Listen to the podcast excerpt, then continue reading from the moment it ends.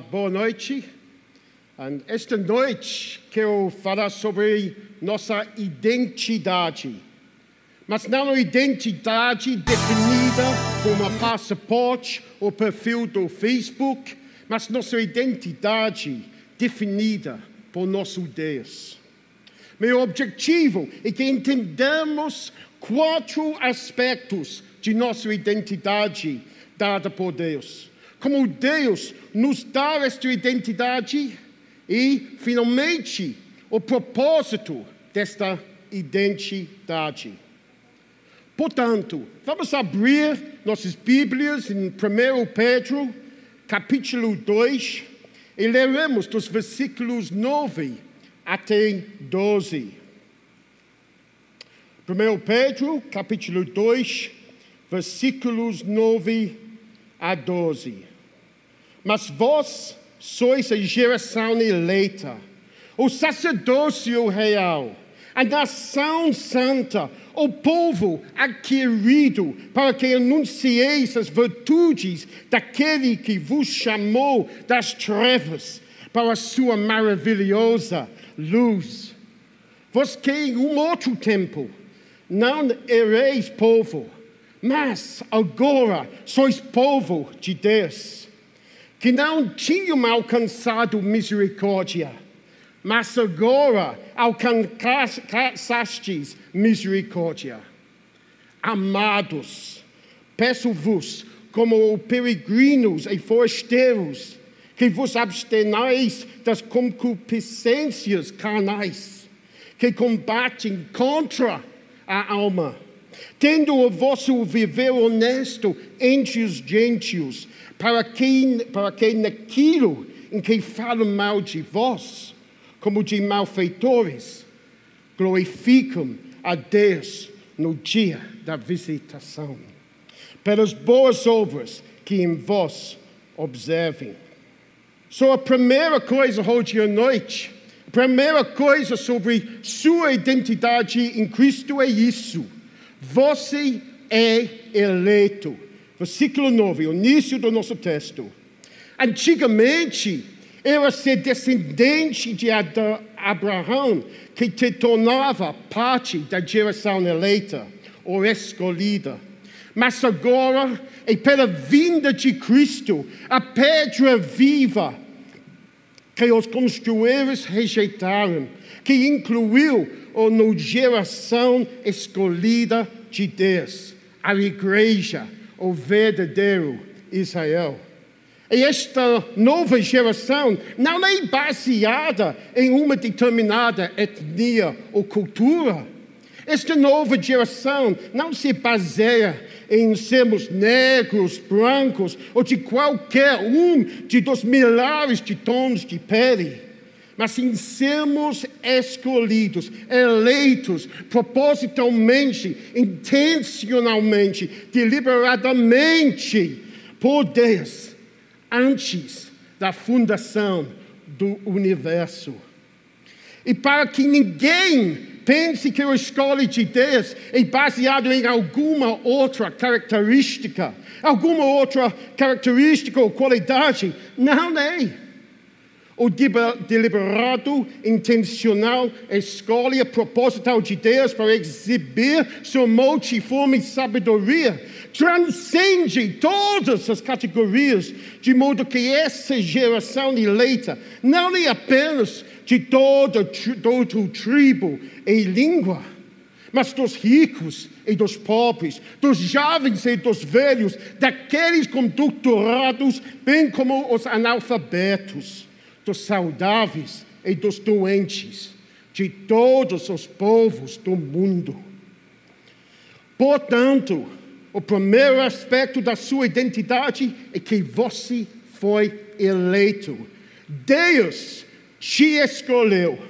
Não por causa da sua raça ou por qualquer outra qualificação que você tem, mas simplesmente porque Deus te escolheu. Então, a primeira resposta à pergunta: quem eu sou? É eu sou eleito. Sua identidade é eleito, escolhido. Segundo, segunda coisa sobre sua identidade. Você é sacerdote real. Pedro aqui cita diretamente Êxodo, capítulo 19, versículo 6, quando Deus promete ao seu povo Israel que se eles obedecerem a sua voz e mantiverem sua aliança, eles serão seu tesouro em um reino de sacerdotes e uma nação santa. No entanto, apesar das promessas das pessoas responderam, tudo o que o Senhor falou, faremos. Eles não fizeram. A obediência da nação era imperfeita e o sacerdócio era imperfeito. A imperfeita obediência de Israel à lei foi substituta substituída pela perfeita obediência de Cristo à lei. E o imperfeito sacerdócio levítico foi substituído por um único sumo sacerdote perfeito. Vamos olhar a Hebreus capítulo 7, versículos 26 até 28. Hebreus 7, 26 até 28 para que possamos explorar esse tema um pouco mais. 26, lemos. Porque nos convinha tal sumo sacerdote, santo, inocente, imaculado, separado dos pecadores e feito mais sublime do que os céus, que não necessitasse, como os sumos sacerdotes, de oferecer cada dia sacrifícios primeiramente para seus próprios pecados e depois pelos do povo. Porque isso fez ele uma vez, oferecendo-se a si mesmo. Porque a lei constitui sumos sacerdotes a homens fracos. Mas a palavra do juramento que veio depois da lei constitui ao Filho perfeito para sempre. Veja comigo as qualidades do sumo sacerdote Jesus Cristo. Ele é moralmente superior. Ele é santo, inocente, imaculado, separado dos pecadores e não precisa oferecer sacrifício por seus próprios pecados. Ele é posicionalmente superior, exaltado acima dos céus funcionalmente superior. De uma vez por todas é o seu sacrifício. Não há necessidade de fazer sacrifícios diários. Ele é sacrificialmente superior. Ele oferece seu próprio sangue, e não o sangue de touros e cabras. Seu sangue pode tirar pecados, enquanto o sangue de touros e cabras é incapaz disso. Ele é institucionalmente superior. Deus designa seu filho como sumo sacerdote, enquanto a lei designa os levitas. E finalmente, o, o Jesus Cristo, o sumo sacerdote, é ontologicamente superior. O Filho de Deus que, que foi aperfeiçoado para sempre é o sacrifício. Deus mesmo, o Criador, e é o sacrifício, e não o seu criado. E no cumprimento do prometido sumo sacerdote escatológico no Filho, Cristo Jesus, que Deus inaugura um novo sacerdócio, um sacerdócio composto de todos os membros da geração eleita de Deus. Se você foi escolhido por Deus para fazer parte da geração eleita, você foi também escolhido por Deus para ser um sacerdote neste sacerdócio. É um pacote, meu irmão meus amigos, quem é escolhido por Deus também é sacerdócio. Então, Quais são nossos deveres sacerdotais escatológicos? Em suma, é encarnar Cristo Jesus para a edificação da igreja e a extensão do reino de Deus. Nossos deveres sacerdotais afetam todas as áreas de nossas vidas, pois vivemos 24 horas por dia na presença de Deus para o serviço sacrificial. Sacerdotal. Colocando de outra forma, nunca, nunca tiramos nossas vestes sacerdotais. E qual é o tecido dessas vestes sacerdotais? Vamos olhar para Colossenses 3, versículo 12. Colossenses 3, versículo, versículo 12. Reveste-vos, pois, como eleitos de Deus, santos e amados, de entranhas de misericórdia, de benignidade, humildade, mansidão, longanimidade, suportando-vos uns aos outros e perdoando-vos uns aos outros, se alguém tiver queixa contra o outro, assim como Cristo vos perdoou, assim fazai vos também. E sobre tudo isso, veste-vos de amor, que é o vinículo da perfeição. Os eleitos de Deus, santos e amados, isso é a linguagem do nosso texto hoje, em 1 Pedro, capítulo 2. E aqueles que são eleitos, santos e amados, revestem-se nas vestes do serviço sacerdotal, que são tecidos como os fios da compaixão, bondade, humildade, mansidão, paciência, tolerância, perdão e, acima de tudo, amor. Nós, os sacerdotes reais, não andamos nus, porque a nudez é vergonhosa, mas sim andamos revestidos com roupas tecidas, com esses fios comprados e tecidos por nosso sumo sacerdote, Cristo Jesus. Assim, como superioridade do sumo sacerdote escatológico Jesus Cristo, vem a superioridade do sacerdócio escatológico de todos os crentes. E todos os crentes incluem você e eu. Não esqueça, você é sacerdote real. E terceiro, mais ainda nós temos em nossa identidade gloriosa. Você, meu irmão, minha irmã, você é santo. Uma nação santa é liderada por um rei santo. É Jesus Cristo, que é o rei santo sobre esta nação.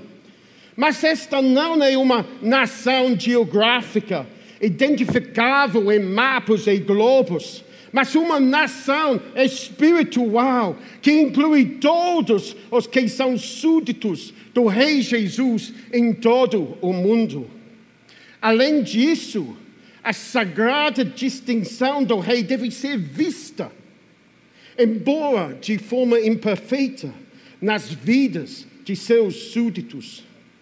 E é por esta razão que o santo que tem escrito em sua coxa Rei dos Reis e Senhor dos Senhores, nos chama para sermos santos como Ele é santo.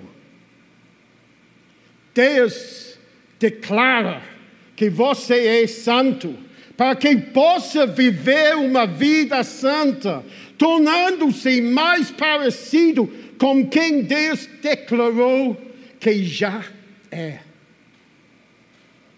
a nossa quarta coisa sobre sua identidade. Você é adquirido de Deus. No Salmo 24, no primeiro versículo, lemos: do Senhor. Do Senhor é a terra e a sua plenitude. O mundo e aqueles que nele habitam. Portanto, em um nível, cada um de nós, se você é cristão ou não, somos propriedade de Deus. Se você pensa que sua vida pertence a você, quem responde a si mesmo é apenas a si mesmo, né, você está enganado. Deus, Deus é o dono da sua vida. Quer você reconheça isso ou não.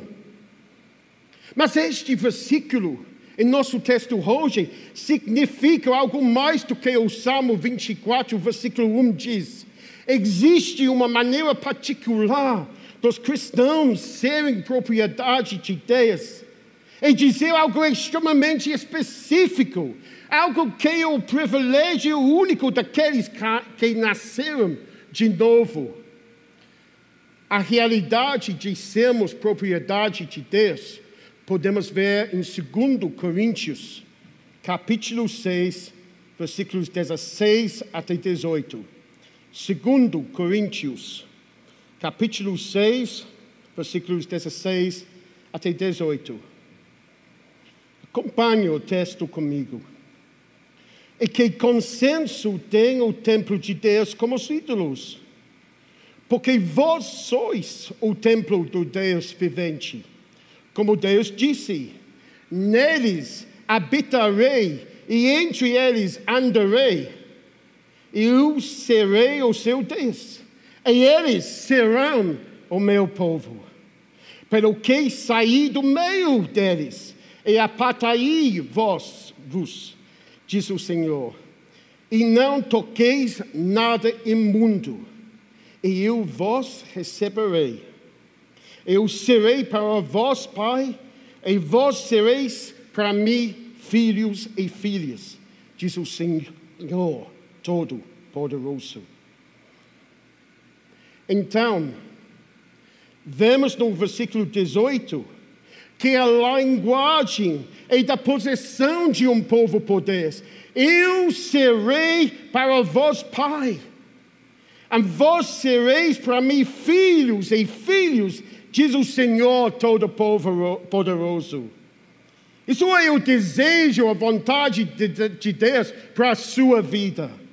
Veja que Deus está dizendo que o povo será seu povo, sou seu, não pertencendo a outro.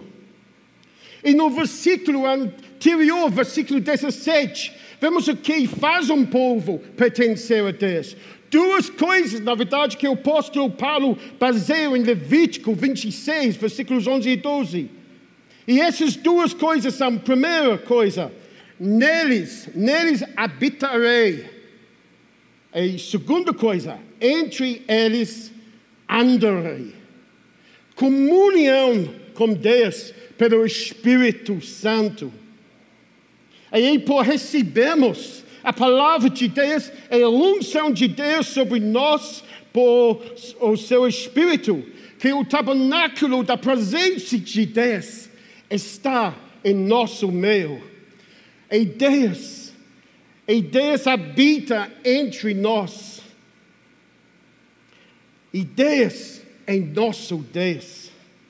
E é assim que Deus vai passar a eternidade no meio do seu povo. E isso, isso começa agora.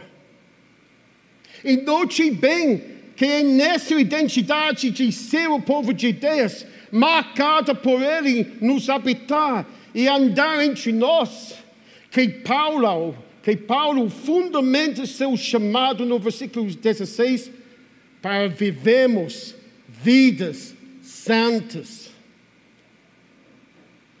sua identidade em Deus determina sua prática, sua ética. Mas como nós recebemos essa identidade? é tudo, é tudo pela misericórdia de Deus por completo. Veja versículo 10 comigo. Vós que, em outro tempo, não ereis povo, mas agora sois povo de Deus, que não tinham alcançado misericórdia, mas agora alcançastes misericórdia. Mas agora sois povo de Deus, que não tinham alcançado misericórdia, mas agora alcançado, alcançastes misericórdia. A misericórdia de Deus define e faz seu povo. Pode ver isso nesses versículos. Vós que em outro tempo não ereis povo. Por quê? Por quê? Porque não tinham alcançado misericórdia. Mas agora sois povo de Deus. Por quê? porque agora alcançastes misericórdia. Portanto, esta transformação da identidade de não ser um povo para ser o povo de Deus, e então nossa identidade individual como eleito, sacerdote real, santo e adquirido de Deus, se deve à atuação da misericórdia de Deus em nossas vidas. Meus amigos, a misericórdia de Deus é transformadora. Não é um conceito abstrato, mas sim uma realidade vivida, algo vivido em cada um, um das quatro maneiras que Pedro menciona aqui. Quando oramos ao Senhor, oh Deus, oh Deus, tenha misericórdia de fulano ou fulana pela salvação. Oramos pela operação da misericórdia transformadora na sua vida. Oramos que a misericórdia traga este quádrupla nova identidade. Quando a misericórdia de Deus começa a fluir, começa a operar, não apenas vidas individuais são transformadas, mas essas vidas transformadas individuais são unidas na e através da experiência da misericórdia de Deus, para formar algo novo, um novo povo. Um povo só, não povos. E o nome deste novo povo, o verdadeiro Israel, o templo que está sendo construído de pedras vivas, e a igreja. É a misericórdia de Deus que edifica sua igreja.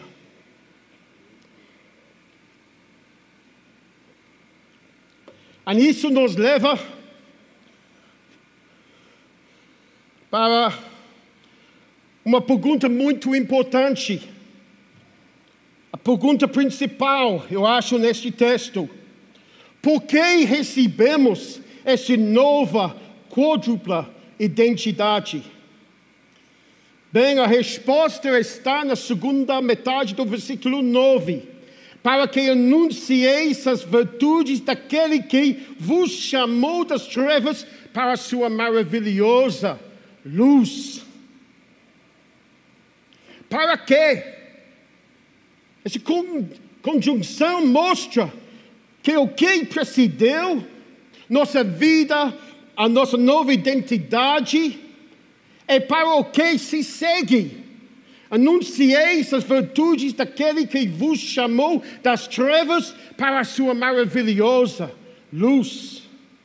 Você e eu recebemos esta nova identidade como propósito de proclamar, anunciar suas virtudes em outras palavras, nossa salvação por Deus deve, deve ser inseparável de nossa declaração de quão grande é Deus. E para declarar as excelências de Deus, primeiro devemos conhecer pessoalmente as excelências de Deus. E para nos trazer esse conhecimento, Deus opera sua misericórdia transformadora em nossas vidas. Sua misericórdia nos prepara para este propósito glorioso de declarar suas virtudes, suas excelências. O fim desta transformação na sua vida é a adoração de Deus. Mas quais são? Mas quais são as excelências, as essas virtudes de Deus que devemos agora declarar como nossa nova identidade? As excelências de Deus são seus louvores, seu valor intrínseco, infinito, suas perfeições, seus atributos perfeitos, cada aspecto perfeito de quem Deus é. As excelências, as virtudes de Deus são tudo sobre Deus que é infinitamente belo, em infinita, em infinita perfeição, santa, maravilhosa. Somente, somente os que amam a Deus podem declarar suas virtudes porque ao declarar as, as virtudes, as excelências de Deus, está glorificando a Deus. E somente os que amam a Deus querem vê-lo glorificado. Quando as belas excelências intrínsecas, infinitas de Deus são tornados públicos, por meio de nossa declaração deles, essas virtudes tornam-se sua glória. A glória de Deus é tornar público a perfeição intrínseca de quem Deus é, por meio, neste caso, nossas vidas. E por último, de que maneiras proclamamos as excelências de Deus? Eu vou dar apenas quatro breves exemplos mas há muitos. O primeiro exemplo: proclamamos as excelências de Deus, as virtudes de Deus, quando nos reunimos, como fizemos agora, para adorar a Deus juntos. Embora cada aspecto de nossas vidas seja agora um ato de adoração, isso é Romanos 12, os primeiros versículos, é absolutamente verdade dizer que um aspecto específico de nossa vida de adoração é reunir como o resto do corpo da igreja local para adorar Deus. E graças a Deus, essa semana aqui, este lugar vai ser cheio com pessoas fazendo isso. Que privilégio! Em nossos cultos, proclamamos as virtudes de Deus quando declaramos suas maravilhas em testemunhos. Cantamos músicas que têm letras que falam das suas perfeições, que um, o Daniel fez tão bem um, anteriormente. Em nossas orações, na palavra profética, no momento da pregação e no partido do pão como nosso próximo. E para quem? Para quem declaramos a virtude de Deus em nossos cultos? Você pensou nisso? Declaramos eles verticalmente e horizontalmente ao mesmo tempo. No vertical, direito a Deus, ao fazê-lo, glorificamos a Ele em um ato de adoração. Mas ao mesmo tempo, no horizontal, uma, de, uh, um, horizontal, uma declaração naqueles em nosso redor que traz bênção e edificação na vida de nosso irmão. So, anunciamos as virtudes de Deus em três direções, ou com três destinos, é melhor. Primeiro destino a Deus para sua adoração. Segundo destino aos nossos irmãos em Cristo para sua edificação. E o terceiro destino para o ímpio, para sua conversão. Isso que acontece dentro do culto aqui, quando declaramos a virtude de Deus. Deus é glorificado nosso irmão é edificado e o pim- o ímpio é desafiado sobre sua distância ou seu afastamento de Deus. Segundo exemplo, proclamamos as excelências, as- virtudes de Deus quando vivemos vidas santas. Isso é muito importante. Versículo 11 de 2 Pedro. Amados, nós, peço-vos, como a peregrinos e forasteiros, que vos abstenais das concupiscências carnais, que combatem contra a alma. Aqui temos Pedro pedindo, o melhor tradução seria, em verdade, implorando ou fortemente instando para a igreja se abster das concupiscências carnais que combatem contra a alma. Nós estamos, meus irmãos, num estado de guerra contra essas imorali- imoralidades. Como vivemos nossas vidas revela, como vivemos nossas vidas revela se realmente proclamamos ou não as excelências de Deus. E não é simplesmente abrindo nossas bocas e declarando as excelências. Não é simplesmente tentando tocar os céus nos domingos para declarar nossas excelências. Como são suas ações no dia a dia? Eles realmente proclamam as excelências de Deus? Nossas vidas, nossas ações precisam ser, estar alienados com nossas palavras. Alienados, nós não podemos ter divergência entre nossas palavras e nossas ações. Eles precisam ser alienados, palavras e ações. Anunciar as excelências de Deus significa dizer que você o preza acima de tudo. E, é claro, isso inclui desejos carnais.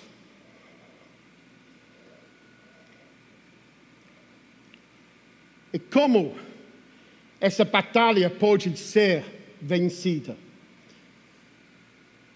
Bem, é lembrar quem somos.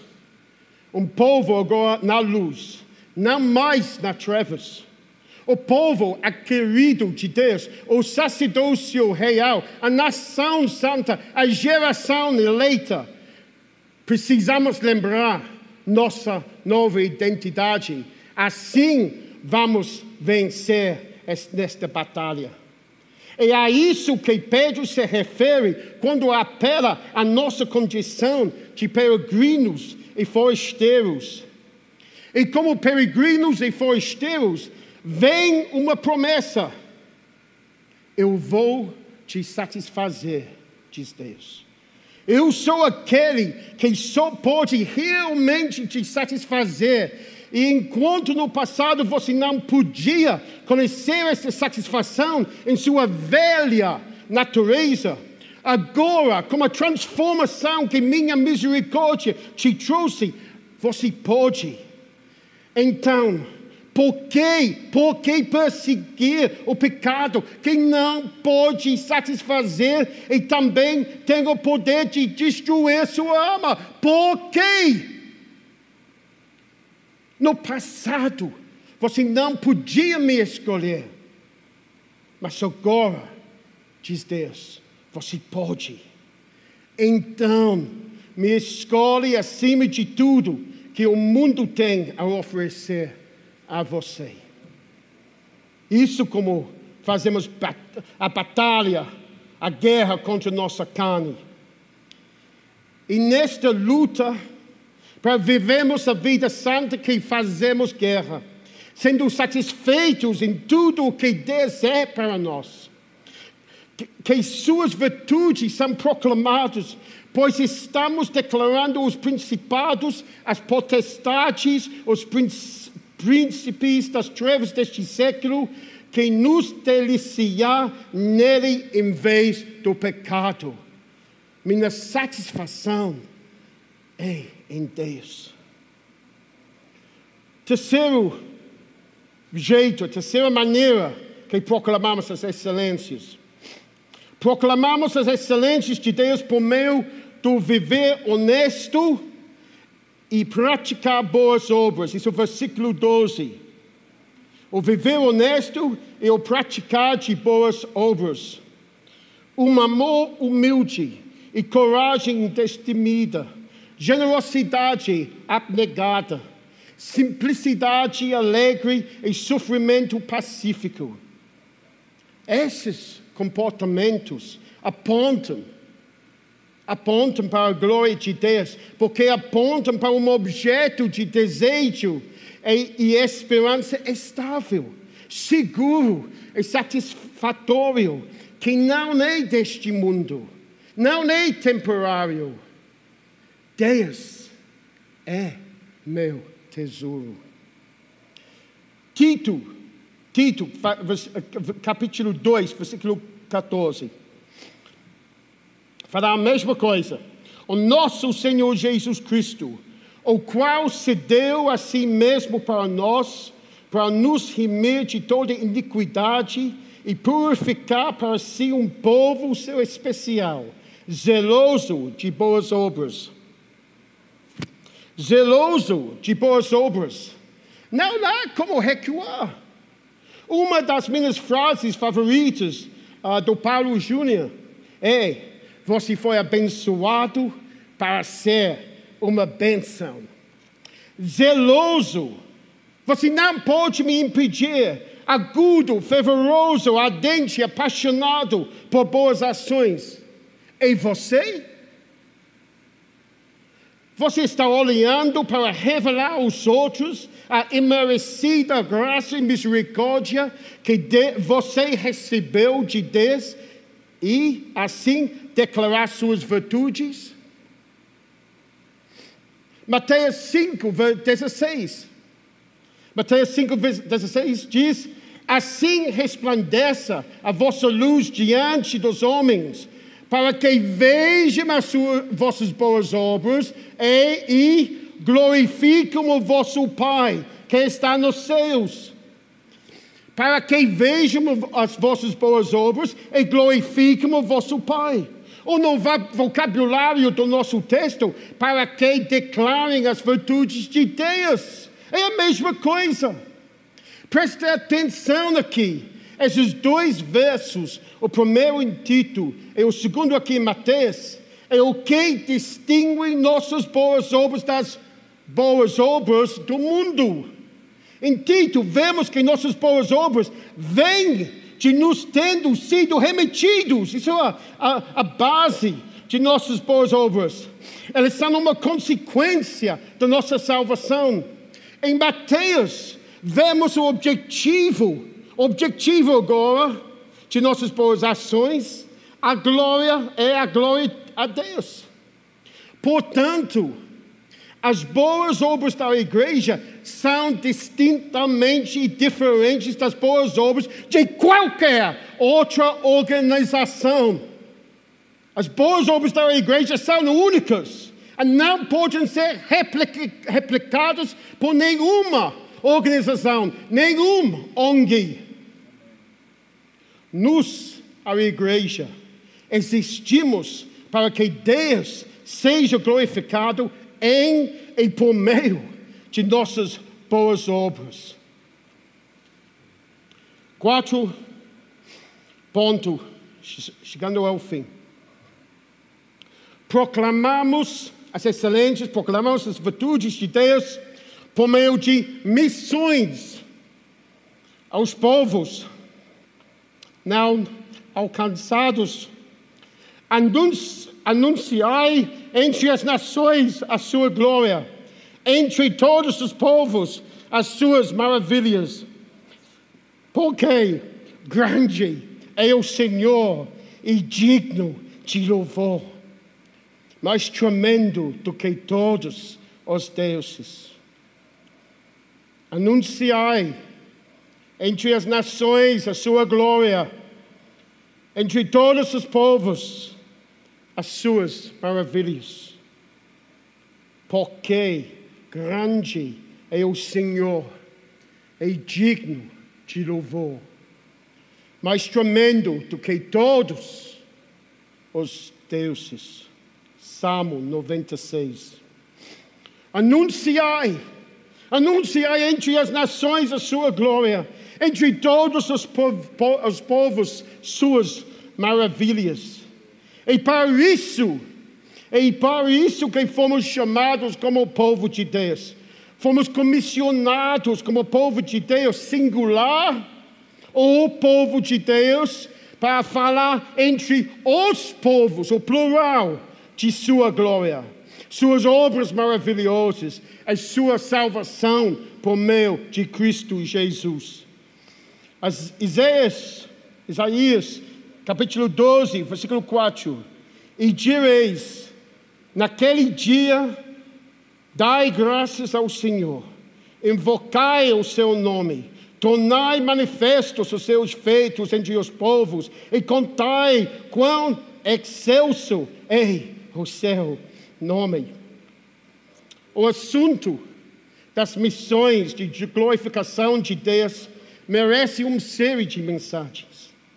Mas por agora, apenas deixe-me dizer que as missões aos povos não alcançados é, usaria dizer, uma das maneiras mais essenciais e gloriosas de declarar as grandezas, as excelências, as virtudes de Deus. Preciso falar mais sobre as missões de glorificação de Deus, mas por enquanto, deixe-me citar e terminar com uma citação do John Piper. Assim, quando Paulo diz: Louvai o Senhor todas as nações, e que todos os povos o exaltem. Isso, Romanos 15, versículo 11.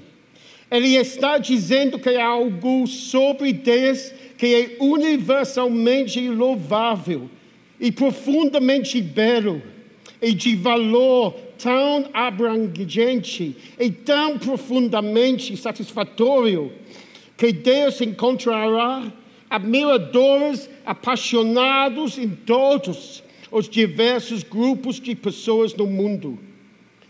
Sua verdadeira grandeza se manifestará na amplitude da diversidade daqueles que percebem e apreciam sua beleza. Sua excelência mostrará superior e mais profunda do que as preferências paroquiais que nos fazem felizes na maior parte do tempo. Seu apelo será dirigido às mais profundas, elevadas e amplas capacidades da alma humana. Assim, a diversidade da fonte de admiração testemunhará sua glória incomparável. Amém.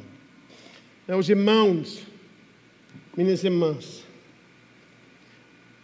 lembre-se da sua identidade em Deus, que você recebeu por meio da sua misericórdia. E viva esta vocação digna, santa e gloriosa de proclamar suas virtudes. Amém.